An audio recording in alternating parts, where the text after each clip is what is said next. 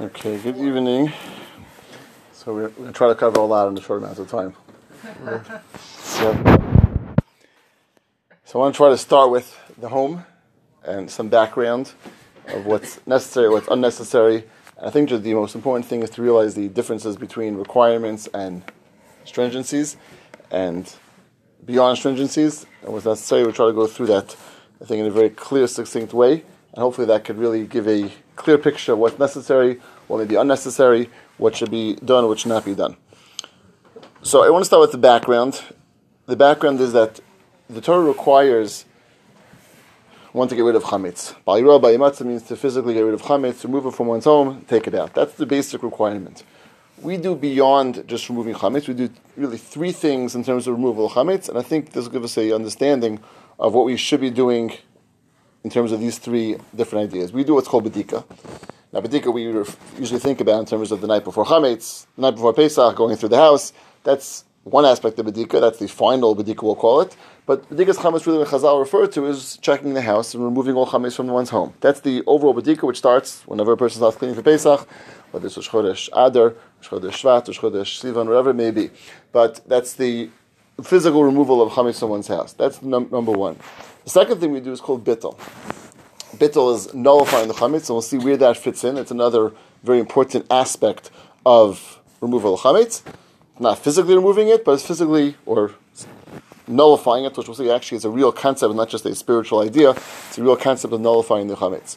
And then we do mechir, we sell chametz.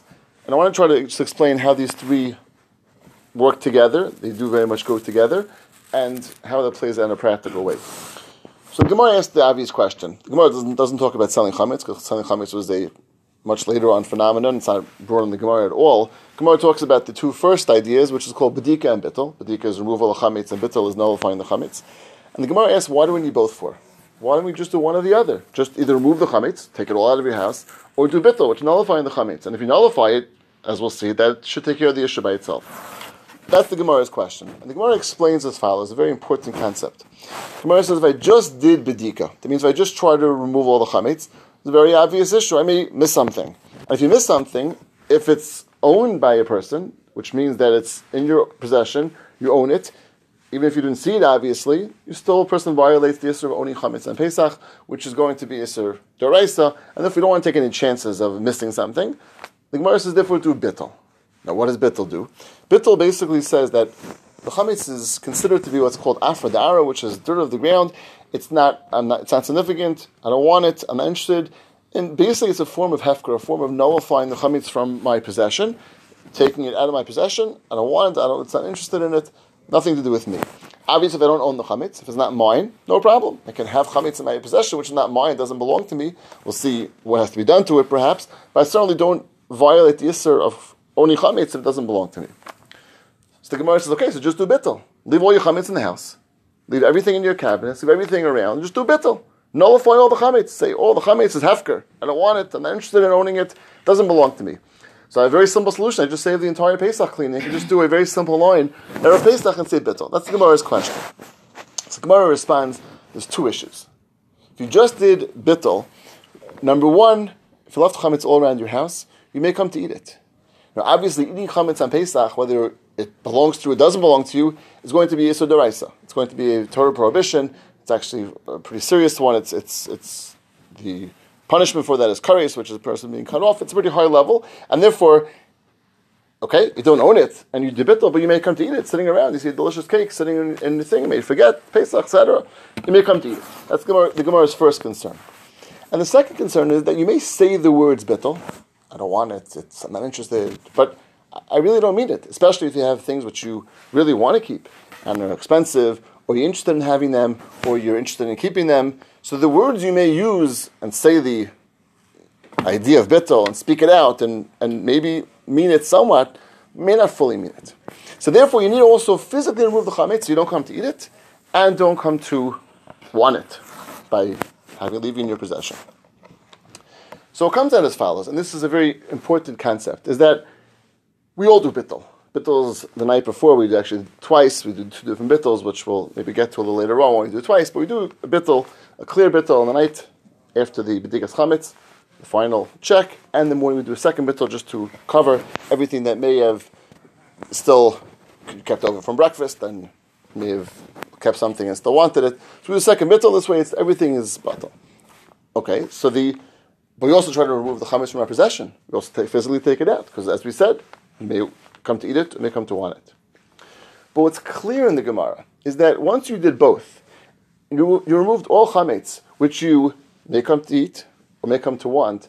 That is the requirement. Anything which a person won't come to eat or won't come to want, bittul suffices. And therefore, in just in summation, what would mean is if a person has some chametz in a place in the house which they will never come to eat and certainly don't want, and they do bittul, no problem. That would take care of the issue of chametz, take care of this of only chametz. So, for example, a person has a crumb of chametz in a place in their house, in a corner of a room in a house. So the possibility of someone coming to eat that is not a possibility. No one's coming to eat it from pick out crumbs from the corner of your room and eating them. And number two, obviously, you don't want that. You don't, person doesn't want crumbs, and therefore, bittul suffices for that. So, from a halachic perspective, the only chametz a person is required to actually remove from their home is the chametz which a person might want to keep or might want to eat. If it's neither of those, the chametz can technically stay there, no issue, and from a halachic perspective, there's no concern about that at all. No issue. That would mean, practically, person cleaning for Pesach, so you go to a bedroom. What is the person looking for in a bedroom? Chametz you may want to eat, or may want to want, or may want to keep. That's all really it's necessary to remove. How long should that take to go remove that chametz from, to look for that chametz in the bedroom? So where could it be? It's on the floor. It's on in front of you.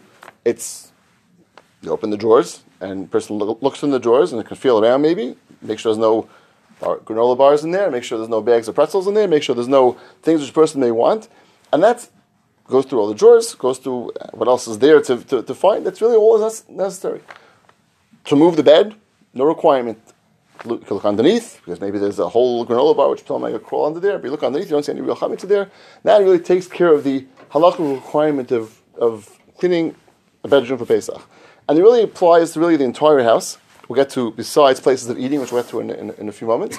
But besides places of eating, that is really going to suffice as far as what's required from a halachic perspective. Taking anything beyond that is at we'll call it at, at, most in the world of chumrah, sometimes beyond the world of chumrah, which means that very often the idea of going above and beyond that becomes something which is feel, people feel it's necessary and, and required, which is not. And there's no requirement to go anything beyond that. Is there any idea in the world of, of stringencies, etc., for the world of Chumr de Pesach, as it's called, to go beyond that and to find the crumbs? Perhaps. Something we've mentioned, I think, in the past, and a very important perspective, is that everything is a balance in terms of what's feasible, what's practical, what's possible. Right? Chazal obviously didn't want a person to do things which aren't feasible, practical, or possible, especially when it's in the world of chumrah, it's in the world of halacha. So that's that's what the person is required to do. In the world of chumrah, and sometimes even beyond the world of chumrah, it's chumrah. The chumrah, it's, it's, it's way beyond what's even required. There's certainly the balance is necessary, and doing things which a person who wants to and is able to and has the ability to go beyond that without coming at the expense of their simchas yantif and sanity, whatever else may be included in that perspective that's there's certainly perhaps a a wonderful thing, but that's often not the case, and often the balance is not something which always gets weighed properly. But even more importantly is that what often happens is that the places where it is perhaps more important to focus on often don't get focused on properly as at the expense of doing things which aren't required. What does that mean? That means the place which is which is more important and really the highest level of focus should be on is the places of eating, which would include the kitchen, dining room, whatever a person would normally eat during the week, on Shabbos, Yantiv, etc. Now, why, why are those places somewhat different? The reason why those places are different is for a very important halacha. That when it comes to Pesach, there's a unusual, we don't find this almost anywhere else, that mashehu, the, even the slightest bit of chametz, is not batal. It's not going to become nullified, which means that if it, for example, normally during the year, person has a piece of a piece of pig that was that was in their house and fall into a pot of that cholent. If it's sixty times the amount, that's batal, it's nullified, it, you can ignore it, we don't have to do anything about that, it can be eaten. That question. Halacha, person, it sounds, you know, uh, maybe a person might be repulsed by that, but a person had a piece of pig that actually fell into the shalom path, small piece, no issue. Chametz is not that way. Chametz is a very unusual halacha. The chametz is considered to be even the smallest, tiniest amount, not bottom, and therefore it would fall into this uh, vat of soup, and a person has a small amount of like one crumb fell in there, even that crumb would still be an issue of eating chametz. It's not considered batal in there, and therefore that could be the issue. Even the smallest amount of chametz that's in the place of eating, and has the potential, the possibility of ending up in someone's food while they're over Pesach, sometimes during Pesach, obviously is really where the real concern is. Obviously, where the higher level concern is, and not in terms of the other places which a person not eating anyway, and therefore taking could take care of the issue much easier. And that's why I would say that often it gets skewed because there's a lot of focus spent on things which aren't necessary, which aren't required, which aren't halachically at all in the world of, of requirement, and then as a result, sometimes minimal or not necessarily enough gets focused on the, where, where it's supposed to be focused on, and that's really weird. Sometimes the balance gets skewed. So I would say that for the entire house, the as as we mentioned, getting rid of all chametz that either person wants or may come to eat is really where, what a person should focus on. That's the main thing a person should be doing. Anything beyond that is is would come after certainly taking care of the basic places, and only if it's feasible, practical, and not at the expense of simchas yontif being anxious, causing anxiety all the things that which often happen, which is at the expense, obviously, of using and appreciating the yontif the way, the way it should be appreciated. So let's then just go through quickly the places of eating. Start with the dining room, which is a little bit easier. So the dining room, we're dealing with tables and chairs basically, and the floor. That's, that's basically what, was there. So there, the again, the aspect of finding crumbs is something which is important because even going through, let's say, chairs as, as an example, right? Very often chairs have things get stuck on the sides and the back, wherever there's, especially when there's material and there's a place for things to get stuck. That's something which a person should go through and make sure that they can remove anything there. There are sometimes things get stuck in cracks and crevices. If it can't come out, it's fine. Whatever is there, if it's deep inside the chair and some sort of crack in there, it's not going to come out. There's no issue with that because the issue, as we said, was might, might, end up in food. If it can't come out, it's not no issue with that. Sometimes there are places that are hard to reach, but who knows? I'm scared it might come out, etc. It might be. So the simple solution the post can give is that at that point it can be nifgam. Nifgam means to ruin it, and ruining it means that something which is not at all fitting. Even a dog would eat it is not considered to be chametz anymore. There's no status of chametz. It may be something which is even a large piece of something. If it's nifkam, it's something which is ruined to the point that even a dog won't eat it. There's no issue with that. So spraying it with something which would be toxic, whatever bleach or anything of that, you know, something with bleach in there, which would be somewhat toxic, would certainly not be a um, nechal chilas kelev. And that point, that would be certainly fine. So that could be something again. If we're scared, it might come out, and you want you don't want to make sure that. And if it's hard to get or hard to reach, that would be a simple solution to do that. At that point, we're no longer required to do anything further. So, if a, something would get dislodged that has been chemicals applied. No issue. worry about what happens. Correct. It could Correct. Go wherever it wants. Well, I don't know if you, I don't know if you want to in the food, but Yeah, I um, mean, but but correct. But te- yeah, technically it's fine. Yeah, no, it doesn't have, it doesn't have a status of chametz anymore. Once something is no longer edible, even to achilas kelev, even to a dog, it doesn't have a status of chametz. It's actually considered to be not not chametz. You can leave it in your house. You can actually have it sitting there, and there's no issue with that. Once it's ruined to that to that level, so that's going to be the chairs, particularly. Obviously, the floor will be get a good sweeping, etc., to make sure the crumbs are, are removed. The table, and this is something which is a, a, a minhag, but it's become somewhat of a minhag Klal Yisrael, and they accept a minhag Klal Yisrael, that any place that food is put down on during the year should be covered on Pesach, and therefore certainly a table, if a tablecloth always there, that would be sufficient. But generally, we take it one step further because often tablecloth comes off, and during during you know it's, switched, etc. So we try to any place the food is put down directly on, obviously chametz, we try to cover that with a some covering, we use foil, paper, etc. as a covering which will remain in the entire Pesach, and then a tablecloth put on top of that. That would be the way to ver- to ensure that it's always covered. it's always covered. It's placed with food, which is uh, again the most highest level. You don't want the place of food to be exposed, covered, even if it will be clean, even if we look it over well. It should be covered. It's placed with food itself, and that would be the table. Therefore, should be covered. Again, silver foil, paper, etc. And then on top of that will go the tablecloth. And therefore, even when it's removed, it's still going to remain covered. So that's really the dining room, which again not so complicated. Chairs may be slightly complicated, but as we said, there are simple ways to avoid any difficulty in terms of removing things. The kitchen, that's again probably obviously the the most most in terms of strictness the highest level because they were dealing with where the food is made and where food ends up. So that's going to be the necessity of making sure that number one, all places the food goes covered, and that would include pantry, refrigerator, freezer, counters, etc. Now counters can be kashered as a possibility. Most counters can be kashered. Um, certainly, if they're stone, um, which is common, um, they can be countered. They can be kashered. Metal obviously can be kasher, which is most counters are not metal. Formica is questionable in halacha if it can be kasher. It's, it's, a type of plastic, basically. And we hold the halacha, we don't kasher plastic for Pesach. There are different opinions about that. But the opinion that we follow is that we don't kasher plastic for Pesach. And therefore, that's something which should not be kasher. But if it was stone or metal, that technically can be. It is probably more recommended, and I recommend people not to not to kasher um, counters um, for two reasons. Number one is that the covering really has an advantage over kashering because the potential again of things being stuck there or things being stuck without noticing that is still I can't say a, a high possibility, but certainly something which is a possibility. If it's covered, it's not getting anywhere.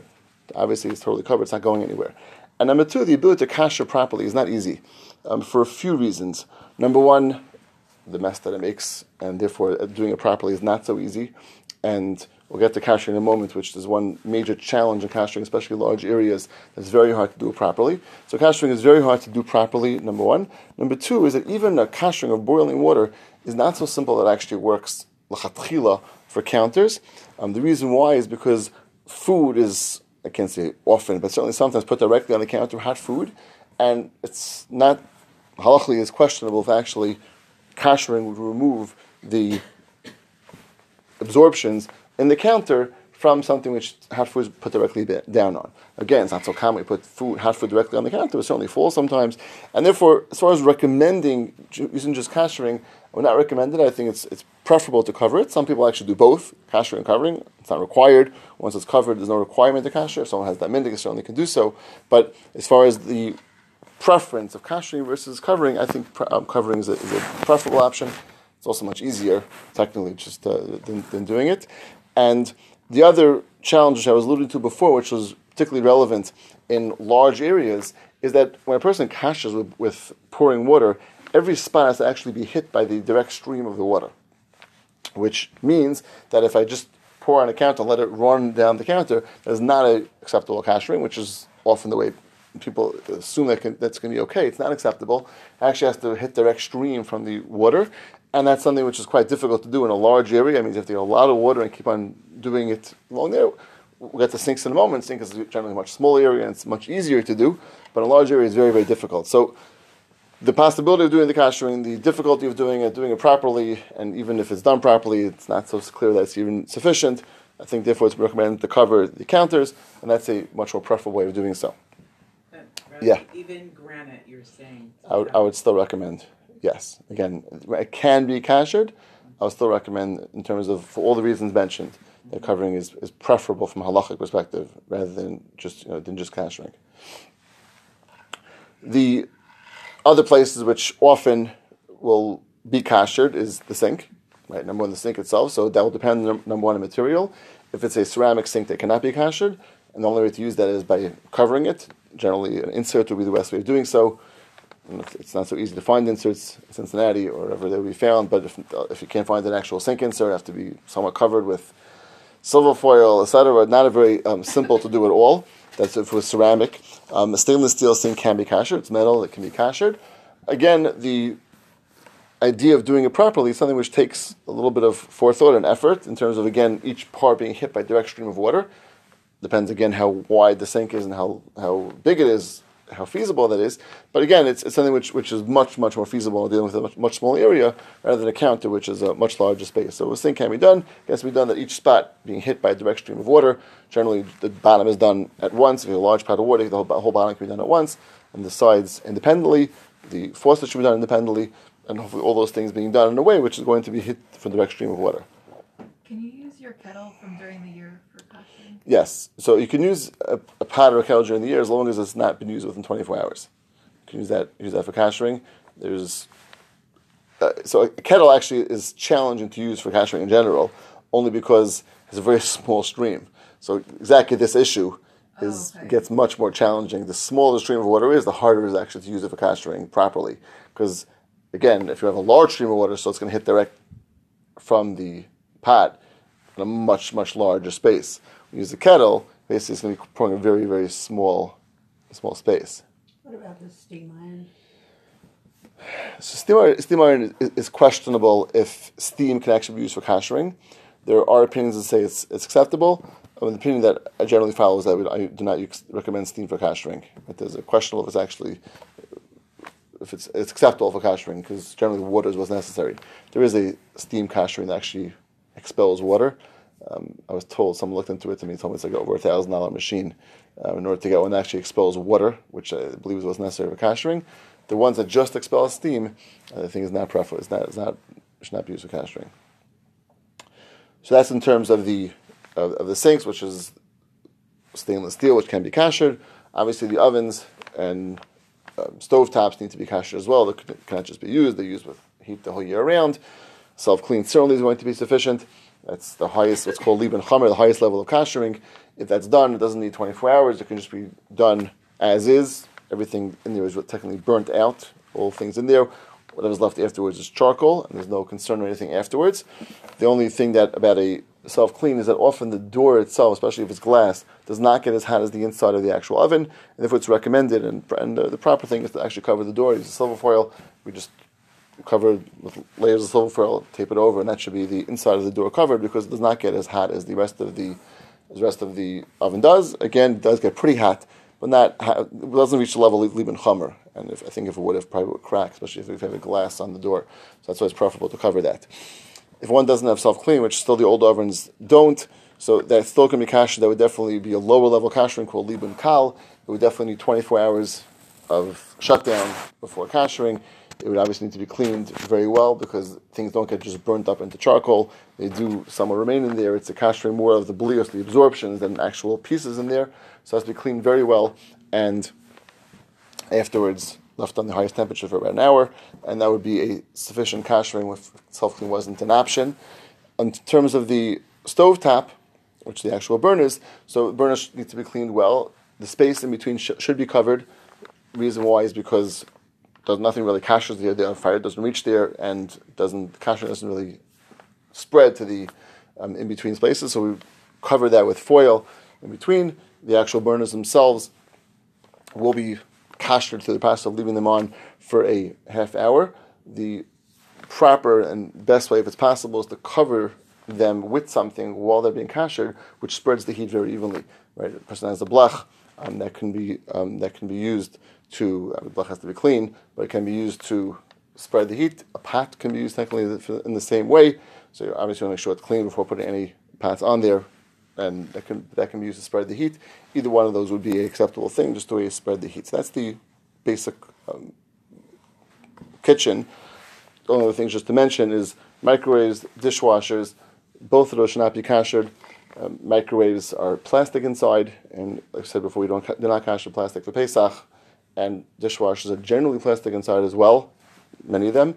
There are, stain- there are stainless steel dishwashers. Even the stainless steel dishwashers, they're very, very difficult to clean. The bottom of it often gets is, is almost impossible to really sufficiently clean properly, and therefore they should not be kashered. So I would not recommend of those with Pesach. Again, ovens are fine, and and the stovetop. Yeah. Um, uh, and the faucet, we just Cover, pour yeah, the same way we do the same. correct. Same same boiling on top. I recall last year that the Rav, I think, said that I should um, take, take take take the pot up to the tip of the faucet and just kind of put it up so that the tip goes in it If- in addition? so I'm uh, not sure if that was exactly. yeah. So again, there, there is a pro- it's not necessary to do that. If it's poured over, um, that's fine. The the question would be if you have a if you have a um, a faucet, right, which which comes off. Is there a preference to change that, or there, so if it doesn't come off, I would, it's my preference to do that. It's not necessary as long as it, pouring pouring hot water over that would be sufficient um, to do that. If they don't- that's not- goes over the top. yeah, yeah. So it's not. uh, I would not be concerned beyond that. I would, it's probably an advantage of doing that, but Okay, so I, I I'm not. yeah, that. yeah, for sure. It, it's it, it's advantageous of doing that. I don't think it's necessary. Yeah, yeah. So I covered the bottom of my oven with foil, and the foil never would come off. I mean, it's like practically ruined. Right. I think the same thing would happen if you did it on the door. So they make these like oven liners that are foil pans. Uh huh. So I'm thinking probably be better to get that heavy. It's like a foil pan Interesting. and, Okay. and tape that on because Right, I and we- you could Just really make ruin sure Right. to the put slat for the vent. We've had bad experiences. Right. Oh. Right. Never What? cover the vent. If you, Right. right. Yeah. If- if it vents out, obviously just right. cut slits Right. I mean, we've covered with foil. I, I haven't found an issue, but Well, I had So- somebody stay at my house, a kosher. Oh, yeah. Stayed at the house and, and grease dropped down and then it baked on and I've never, I mean, it's been a couple of years Really? since they've stayed At the there. bottom of the oven, you put silver foil?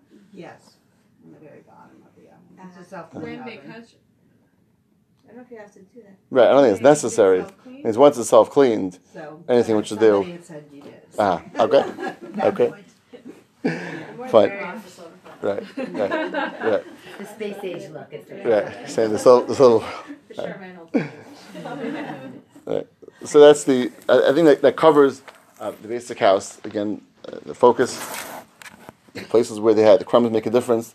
The rest of the house, the crumbs don't make a difference. Leave them there. Let them stay there. Let them be. Let them. Uh, let the mice enjoy them. If Yeah. you cover something and it wasn't like hundred percent clean in the kitchen, because you're covering it, you're, Yeah. you're fine. Yeah. If, if, as long as it's covered, the covering stays. No issue. Yeah. Glass like- cooktops are. mm, Yeah, so glass cooktops are, are complicated. It goes back to kashering glass for Pesach, which we generally don't kasher things besides metal for Pesach. And the halacha we hold they're a problem, except that if someone has them, so so yeah, shasat chak, we, we do we do allow them um, to be used. Food that fall, they we should put the same thing, put them on. They can't be covered really. That's part of the problem because they, they I think they covering them. They say will will So crack I- them. I got Yeah. some dish racks for mine. Okay, that- so that's right. That are Just at- raised every right. They just raise Yeah. the pot. It takes a long time to get the water to boil. Yeah, But Oh, gosh. but it Metal does. dish rack? It's like a it's a dish rack, and so it, You mean the it's kind of big thing you put in enough. It's like what you might put in the bottom of the sink. It's metal, Right. stainless steel, and I bought it at Bed Bath and Beyond, really. and it fit. It could be a cooling shelf also, like. Yeah, it's like a, it's like a cooling rack or something, Right. and you can and I put the pot on. So this way it's not on the stove itself. Right. So Would not Right. you just it's on be able to use chicken coop wiring? Because that's what we have. We have chicken. We have What does that mean? a wiring, a, a whole. Which you put o- sheet you put over the You have a glass. No, gas. We do. We still put that over interesting. Saying just as a as a covering. as a covering. I wonder if you could use I that. think it That would way. scratch the glass. Right. Chicken stuff. This is smooth. Yeah, I'm not sure. Not sure. I'd like to know Yeah. about lining refrigerators, freezers. Yeah, so like we mentioned before, the meaning is to cover anything which food a place place the food is placed should be covered. So mm-hmm. that's where that's why that's where it comes from this idea of covering cabinets, refrigerators, freezers. Food is placed there, even if it's not always placed there open. If you have a couple. Right? if it's not always placed there open, often it's placed in packaging. Anything the meaning is to cover all places the food go to. Food that, Do we cover just the just the surface of the food, yeah. the wall? Just just where the food sits on. Yeah. Just the food. The food. wall just gets wiped down. Yeah, walls right down, not necessary to cover, but the place where the food actually goes and sits on, that should be covered. So the shelves should be covered, the door sections where the food sits on should be covered. Drawers should have a lining or something in, in, the, in the drawers where the food sits. It's a minhag. It's not. It's, not. It's not necessarily halachic. Dealing with you know, obviously you know, it's- generally cleaned, um, but being that food does go there and the possibility of something staying there, being stuck there, which these why we cover them. Um, I uh, have a cabinet that has my um, easers in it, and it has other random things like ba- ba- ba- hand aids and antibatic cream and Tylenol, whatever. So if I'm gonna take those out and and wipe it down and co- co- co- cover it, can I still put the Azers back in in case I need to know someone's address? Or like, I mean, because I wouldn't consider them clean. Do I like Right. put them in a different room for Pesach? If I need to consult them, I just go look at them in the Right. in the playroom and. Yeah, I mean, again, the, the only issue would be technically if there was a crumb that was in there. I mean, if, if you look at it, it's caked with. Well, people take things. it out and put it on Right. the counter. Right, right, correct, uh, correct. So, right, so I, I probably would not put, I would not take it and put it on the counter for sure. So Not right. So I would be careful about. Certainly, try to clean it out. If you want to use it over Pesach, flip it through. Try to you know clean it out, get any any potential crumbs out of there. Um, but yeah, but something which goes on the counter, or right, not keep in the kitchen, and just keeping somewhere else is fine, and opening is fine. But the, the potential possibility of there's something which is in there of ending up on the kitchen somewhere is probably not advisable. Yeah, so I that's- just assume I know where everyone lives. Take it out. Take out the whole cabinet. and so just one, yeah. Just- We were saying that leave like the little crumbs wherever they are because it's fine. But like Right. a toddler that doesn't want to experiment with stuff is So it's still it's, our responsibility of removing chametz is not for the possibility of the possibility of a toddler eating something off the floor. That that's not. First of all, it doesn't even gil chinuch, you know, at, at that age, it's no requirement, and that possibility for sure not. It's only even not. I can't feed him chametz. I can't give him even the, the youngest child, but only a remote possibility of finding something in a corner somewhere and is digging out. It's not something I'm, I'm required to, to deal with before Pesach. And that really would just maybe the last point to mention, you know, toys and of the like, right? The, the fact that there may be, you know, crumb stuck where stuck somewhere, and, and it's not. Again, no one's eating that crumb. Besides, maybe a toddler may fish away, and, and that's not part of what's required. So as long as you make sure there's no real chametz, no bags of pretzels, there's no ba- granola bars, whatever they may be, it's all that's required in toy rooms, playrooms, etc., and nothing more than that. Um, you, you mentioned also just about you know books and svarim, which is another important important point. The books and svarim, again, if they won't be used, and there's no, they're just going to sit there on the shelf, that's fine. No reason to do anything to them. Leave them there. Books which which will be used be yantif. So again, if they were things that were brought to the table throughout the years, sometimes you have a book that's used by the Shabbos table, etc. That obviously either should not be used at all or not be brought certainly to the Pesach table, uh, even and should be out before, and if you want to use it over over Pesach, but should not be brought to the table. And that's why we don't benchers. We don't use it at all. Benchers are put away. Benchers are probably the worst. Uh, criminal in terms of storing crumbs, and they we certainly not use those and over, over Pesach. Sefer which has to be used, something has to be used, certainly should be shaken up beforehand and not brought to the table at all over Pesach. But any of the other books, Svarim, etc., which are not going to be used, when not brought to the table, that's fine. There's no concern about them. Whatever's there is there. I mean, tiny that might be stuck in there. It's fine. It can stay in there as long as you don't bring that to the table, bring it to a place of eating. No concern about that. So, yeah. Um, just going back to the kitchen for a minute, but um, we didn't like. is- it? Do we not talk about like like blow torches or these sink, you know, immersion boiler unit things because they're just not practical, or do So- you advise against them? No, so I I can't no. I mean, so I personally do, do use it's called Even Meluban. Basically is a stone which is gets heated up, and the water is poured over that. Um, there is a advantage to that from a halachic perspective. Immersion one do do the same thing technically because. The, the reason the the reason for that is because the water which is being poured is already going through cold air, and cold air cools down. So cool, cooling it down already remo- brings it down one level lower in terms of kashering. So an immersion blender would basically cook it inside the sink. Using this stone and pouring it over there, basically cooks it. It keeps it hot while it's while it's being poured down. And there's an advantage to that, not required halachically. So as long as it's a kashering down with kashering with boiling hot water, that is a sufficient kashering, and water is not necessary. Immersion blenders aren't necessary. The stone is not necessary, but there is a halachic. I'll call it a level of chomer for that. Right, for that. Did you- did you say not to use the sink for twenty-four hours, or? I'm sorry. Thank you. Yes, thank you. I did not mention that, but thank you for pointing that. Yes, the sink is not the same, the same as the. Anytime using any kashering besides what's called libun chamur, the highest level, like the, like the um, self clean, it always needs 24 hours. Thank you. Yeah. If you're using a pot or a kettle from during the year and you're using your stove to heat it up, does that mean you have to not have koshered your stove if you have gas? Does that mean like it, it would make it non-acidic if you've already koshered? Like, do you have to kosher your stove after you heat it up? You're saying using a pot for what? For for your koshering? So you'd use it again a non Pesach pot, just not But if you're using a Pasadika pot, sorry, a So, uh, right. pot, Yeah, we, I would use an Pesach which has not been used in 24 hours. and it doesn't affect the stove. Correct. Correct. I would I would not use a Pesach pot because until it's cleaned and koshered. So the stove What about- itself can be used. The stove itself can be used and then correct and then and put For the the put non-Pasadika pot. correct correct For as, lo- as long purposes, correct as long as it's not being used for than 24 hours. 24 Correct. Right. That, that's what I should be used for the koshering. That's the easiest, simplest. I'm, I'm going away. It said you were going to talk. Yes, I'm getting to that. Yeah, a lot to cover. Yeah, Um, the um, the sink can't be used at all, or just for hot. can be correct. It technically can't be can't be used just for hot. Often gets tricky because once start using it, uh, right? But technically, Right. technically, it's just for hot. Right. Right. That, that could- right.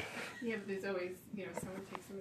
But uh, so it's, right. it's I can wash an apple. Correct. From a halacha perspective, as long as there's nothing hot, that's fine.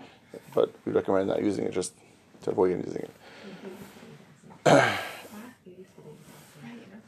Now, now, in terms of going away, this is where it comes. We, touched, we mentioned way back in the beginning in terms of selling, and this is just to to go over this concept of where selling fits in at all. It means we did bedika, we did bittel. So what's not what's required anymore after bedika and bittel is nothing really necessary. So why do we sell? So selling obviously is for things I do want. I want to keep them. I want to have them, and there's halachic, clear uh, sale, which is which is done, which actually makes it not what doesn't not owned by a person, and what's not owned, there's no issue. I can have a greatest chametz in my in my property, and from a halachic perspective, there's no issue with, with, with selling chametz. From it's it's done with with a real um, kinyan, a real, and the fact that one knows they're going to buy it back is really irrelevant. And Shlomo Zalman Zatzal used to give the example. He said, imagine a person sells a pen to someone, and their intention was to buy it back afterwards, and the person says, "Well, I don't want to sell it back to you." So, is the sale valid? Of course, the sale is valid. And the person actually can keep it, and, and there's no no requirement to give it back. It was the fact that I had in mind to buy it back. Okay, this person says that's fine, right? We don't we don't build that into the stipulation, but it's sold. The fact that he knows we'll buy it back, or the fact that we plan on buying back, is irrelevant to the sale. It's a fully binding sale, and there's no question as far as the sale working. Now, there are two points to add to that. One is is that certainly even chametz which is sold and owned by a non-Jew cannot be exposed in the house. Exposure obviously will go back to our old issue of not going to be eaten, and from there, and it's it's sold. That's something which is, which is a problem. Which really the Gemara actually requires what's called a mechitza of ten tefachim, which is it's like uh, about thirty-five inches, to be placed in front, in front of chametz. Now, the reason we don't usually use a mechitza is because usually chametz is not just sitting in the middle of the living room, and if it was, you put a mechitza around it. That would be the way of dealing with it. But if it's in a closet or a cabinet, that itself serves as a separate room or a separate entity, and therefore that just as long as it's clearly separate and it should be marked, it needs to be marked because if it's not marked, it really mechitza doesn't do anything. If, if there's a door there, the door can be opened. So it doesn't have to be physically locked, but as long as people realize it's not supposed to be opened, that's a requirement in terms of selling chametz. Someone's going away, technically can sell their entire house, and that actually it's, a, it's a little bit different in terms of the sale because when a person is home and they're selling the chametz, they're not selling the actual home because they're living there and they can't sell the actual home. They're selling the chametz itself, which is going to be stored in X places, wherever those places are. A person who's leaving actually doesn't just sell the chametz, actually uh, rents the home, not more than selling it. It's, it's a rental of the home, and that is a perfectly acceptable, from a halacha perspective, a person can do that, and then they, all the chametz is there, and they don't have to have any requirement to check their house at all because it doesn't belong to them. House is being rented by non-Jew. It's being the chametz is, is not theirs, and that, that's really going to be going to be sufficient totally for the requirement of making sure there's no chametz in, one, in one's possession. The flip side of that, and this is something to keep in mind, is that one, the one who does go away, but is staying somewhere for Pesach, whether that's going to be in a, somewhere a relative, it's going to be in a hotel, whatever they're going to stay, they have a requirement of bedika in that place. Why? Because it's not ownership which actually makes a bedika. It's the fact that a person is even borrowing or renting Right? Even for the just the eight days of Pesach, they have a requirement. It's now your possession, at least for those amount of days. And a person who is staying somewhere else needs to make sure that there's no chametz there. And really, again, if they get there before this year Thursday night, they should do a bedika then. If they get there on Friday, do a bedika then, because that's when. And bedika just means again going through. A bracha is only made Thursday night, so if they get there, let's say Friday, we're not make it, we don't do, wouldn't do with a bracha, but they need to make sure there's no chametz there. Same thing we said till now. Go through the room, make sure there's no real chametz there, which one might come to eat, one come to want. Check the drawers under the bed, around the. That's that's a requirement that the person cannot stay in a place which does, which is not called badik, which is not called um, checked, and that's a very important requirement to keep in mind. That even if one is going away, they need to bedika where they're going, and that's going to be part and parcel of making sure that there's no chametz found there, so they can perhaps sell their entire house and and or rent their entire house and sell all the chametz, and that's going to be certainly taking care of that. But wherever they're going to be staying is going to still be an issue, and making sure we're doing bedika there. So the whole concept of like if you're leaving before Pesach, how how much ahead of time before Pesach would you still have to do bedika or not is really irrelevant. It's irrelevant if it's irrelevant if if the mechira is done. We do actually what we do is we, we do two different sales. We do a sale which is a yud gimel, which the sale will be on Thursday. As long as the person is no- longer in possession of their home because they're already rented out, by the time Thursday night kicks in, there's no requirement to bedika at all. And that's we do that that that sale is done for all those who are not going to be home. Those who are going to be home, the mechira is done the next morning. You Yud Daled, on which is this year Friday, because they are, they are going to keep their house. They will do a bedika. They just want to sell the chametz, which is in a cabinet or wherever else is going to be. So there's two different sales that we do, depending if the person's staying or not staying. But correct, if someone is going away, as long as they're leaving before Thursday night, before um, Shkia on Thursday night, there is no requirement for anything more than just rent and, and then sell the chametz, And then do bedika on wherever wherever they're going to be. Correct. Your car or your Correct. So, well, actually, so a car, i there is a requirement um, from a, certainly from a practical sense to make sure that your car is, if you can use it, to make sure there's no chametz in there. Um, it's, it's, it's not so simple as actually a regular chi b'dikas chametz on that, because it's it's kalim. It's not really a, a bias. The chi b'dikas is really a bias on kalim, but a person should at least go through make sure there's no chametz in there from a practical sense, not necessarily from a halachic b'dikas chametz sense. So they make a bracha where they're going Yes, for sure. on Sure. somebody else's property. It's, not- it's, Like, it's yours. What's what's theirs? the room, two rooms, whatever you're being given for Pesach is, your, is yours. They're, they're not going to th- take it back, right? They're not going to throw you out in the middle. And, and If you're going, So- if you're going to your parents for Pesach, if you're going Yeah. with your family for Pesach, Yeah. like if so they, they, they gave you a room. they room. have shlit over the rooms, they Yeah, can but they- they- get something. Correct, but they, they gave it to you. For all intents and purposes, they gave it to you. It's no different than a hotel. And it's yours for, for, for Pesach. So it's, it's, for sure. Zachi b'dika with the bracha. There's no question. With the bracha. If it's Thursday night. Assuming, assuming it's Thursday night. If it's if again the bracha is only made Thursday night, assuming it's Thursday night, it's with the bracha, without question. If that became your room, was given to you, at least for again, it's going to be yours over at least, at least for part of Pesach, right? What, Even if it's just the first days. what's Yeah. considered Thursday night though? What if you're getting? Anytime Thursday night before all this. I mean, Oh, yeah, okay. yeah. Anytime Thursday night, they would make a bracha on that, as long as it's um, sometime during the night on Thursday. And again, if, if someone's there earlier, they should do it earlier. But if not. Then they would do when they get there. I should do they should do a bedika that night with a bracha. If there's a coffee maker in the room that's been used during the year, or maybe even coffee or something, Right. what do you do with that? So it, it's hard to say again it, it, exactly what happened to it and what it was used for and what it wasn't used for. Probably, if in a hotel, I would assume it was probably only used for, for coffee. I probably wouldn't use it on Pesach because sometimes who knows what person people can use it for. But you don't have to do anything more than just not use it. You just put it away in the cabinet and just not use it. I, I wouldn't. Nothing more than that's required. Okay, just have a, a few minutes left. I want to just try to cover at least um, basic products, which is uh, important, particularly in terms of medication and toiletries, which are always the two things that come up the most in terms of Hilchas Pesach and how they're how we consider them, how we view them. There, there's two different aspects when it comes to medication and toiletries. Number one, some medication first. Medication is, is very complicated because much of the things which may be in there technically can be chametz. There are certainly things which can be chametz. There is chametz in, in, in certain things, but there are two important questions that one has to ask if it's going to be a possible question or not. Number one is that how is it being consumed? A medication that's being consumed in a pill form, which means it's being swallowed, is called shaloka derech achila. It's not a normal way of eating. swallowing things, without chewing them, is not a normal way of eating.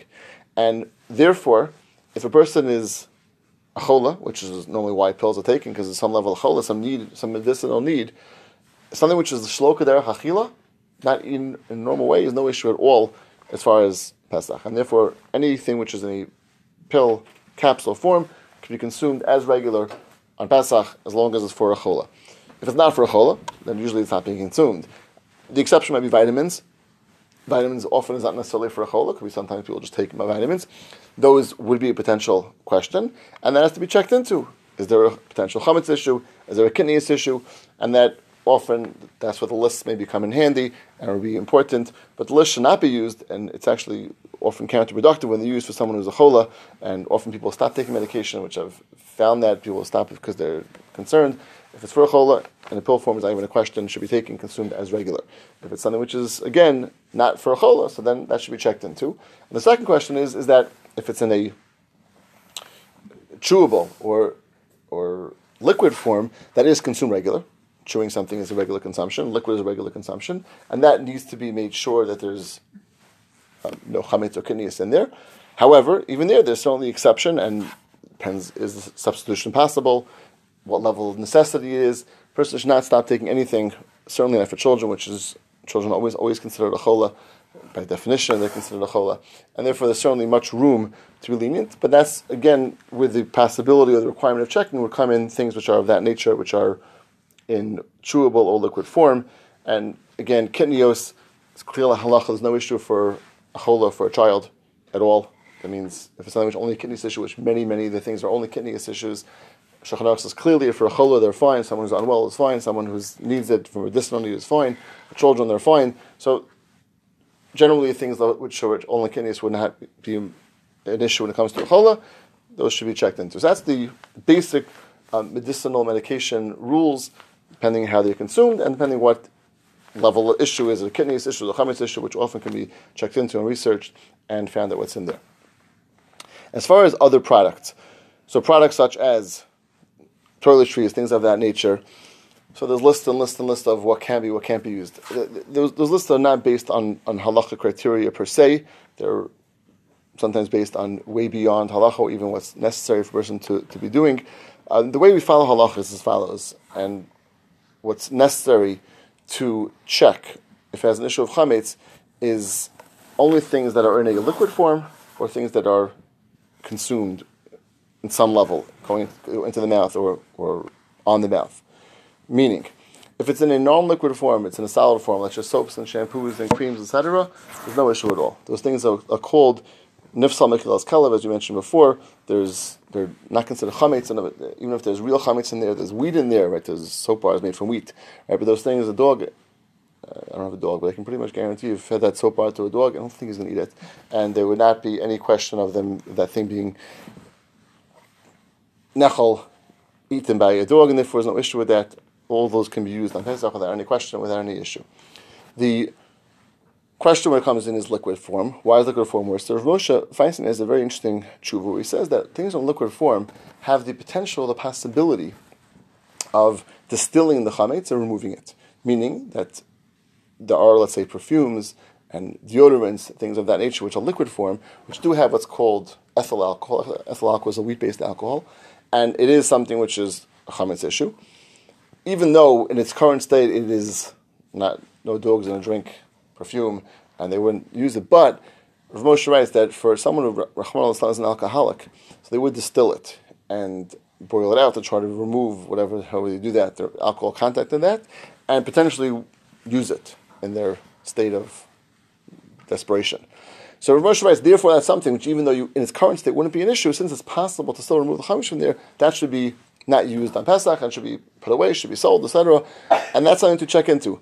Right? Very often you can look into you can look in the ingredients itself. The books will be helpful as well. Does it have ethyl alcohol? Ethyl alcohol is ET HYL. That's that's a wheat based alcohol, and that could often be seen if it's there. That's something which will be an issue in a liquid because that's something which can be again potentially removed. The other issue, something which goes into the mouth or on the mouth, things as mouthwash, toothpaste, uh, lipstick, even, which is again goes onto the mouth. Those are things which are, by, by, by their very nature, they're made to be not nifsa mechilas kelev because they, don't- they want to make it that if you swallow some, you're not going to have any effect from that. And therefore, they're made in a way which is very palatable. Mouthwash is not meant to drink; it's not meant to be a, a liquid and to drink it as a as Kool Aid. But it can be something which is not going to be an issue if it's, consumed. And therefore, those are the things the person needs to make sure that there's no issue of chametz in there. Again, those can have chametz in there; those can have different things. And again, those those are the books come in handy to check in there or to be able to figure out from there is there any issue of chametz on those items. Beyond that, things which are either put onto the mouth, in the mouth, or liquid form, there is no concern or anything beyond that. It's something which a person can use without question, and whatever is whatever is in there is not going to be an issue because nifsa mechil is kelev. Do you have to use a new one of something that's not really like a mouthwash? That if the mouthwash doesn't have chametz ingredients, you don't have to take a new mouthwash. Correct, correct. Correct. Unless you bring it to breakfast table. Yeah. Yeah. But yeah, you can use the same one. You can use same toothpaste, etc. As long as there's no issue with it for um, for Pesach, that would be that would be Something fine. like lipstick, uh, unless somebody's reapplying lipstick during, Right. the middle of the meals, is fine. Correct, correct. You can look at it. No crumbs on there. Right. No, no, no, concern beyond that. It's not just as as far as products.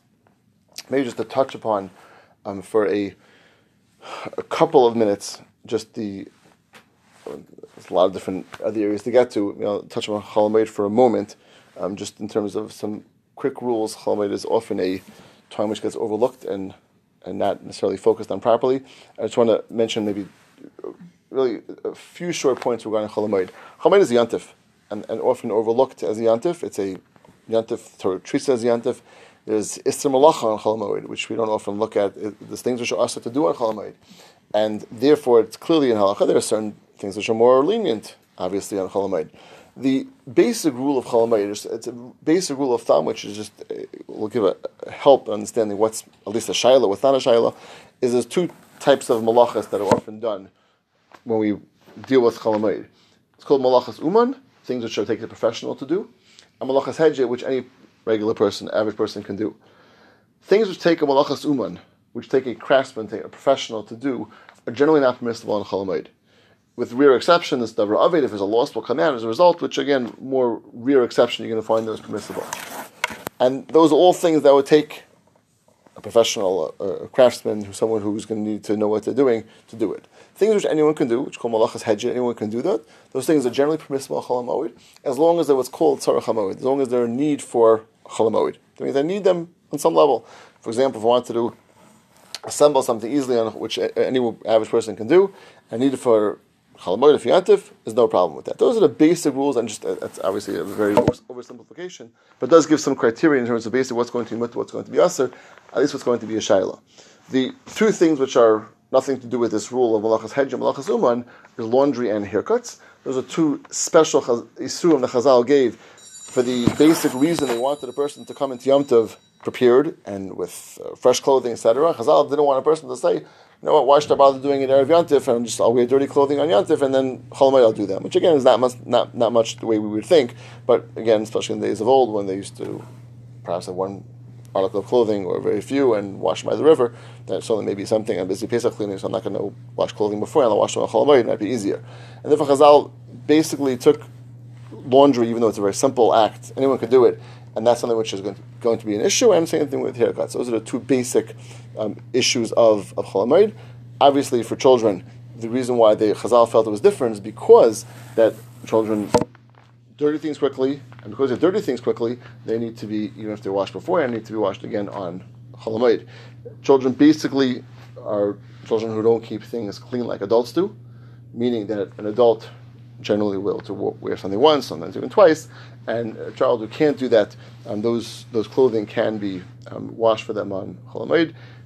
Once the person's doing a wash, they cannot put adult clothing in there. That would not be permissible. It's only what's necessary for the child, and just in terms of in terms of that.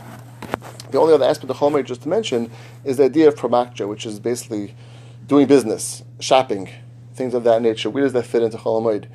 So Chazal also wanted a person to use Chol Hamoed and think about Chol Hamoed as a yontif, and therefore the idea of doing business, even though it's not necessarily a a, a malachas uman, but buying and selling itself, Chazal said that's something which should be off limits because that's going to take away from the sanctity of the Yom Tov. obviously things were necessary for you, the Chol Hamoed, Yontav are fine. Any food, any drinks, any things necessary for Chol Hamoed is fine. That's called that's Tzarech. A person can buy anything with Tzarech HaMoed. You don't have to be cheap or like or limit what you buy as long as whatever you need. But to buy for afterwards, it's not permissible. A person should not be buying things for not necessary for either Chol Hamoed or or Yom Tov itself. Should limit things necessary. The exception may be something which is Davar Ha'aved, which is a rare opportunity to buy it, to be a special sale, etc.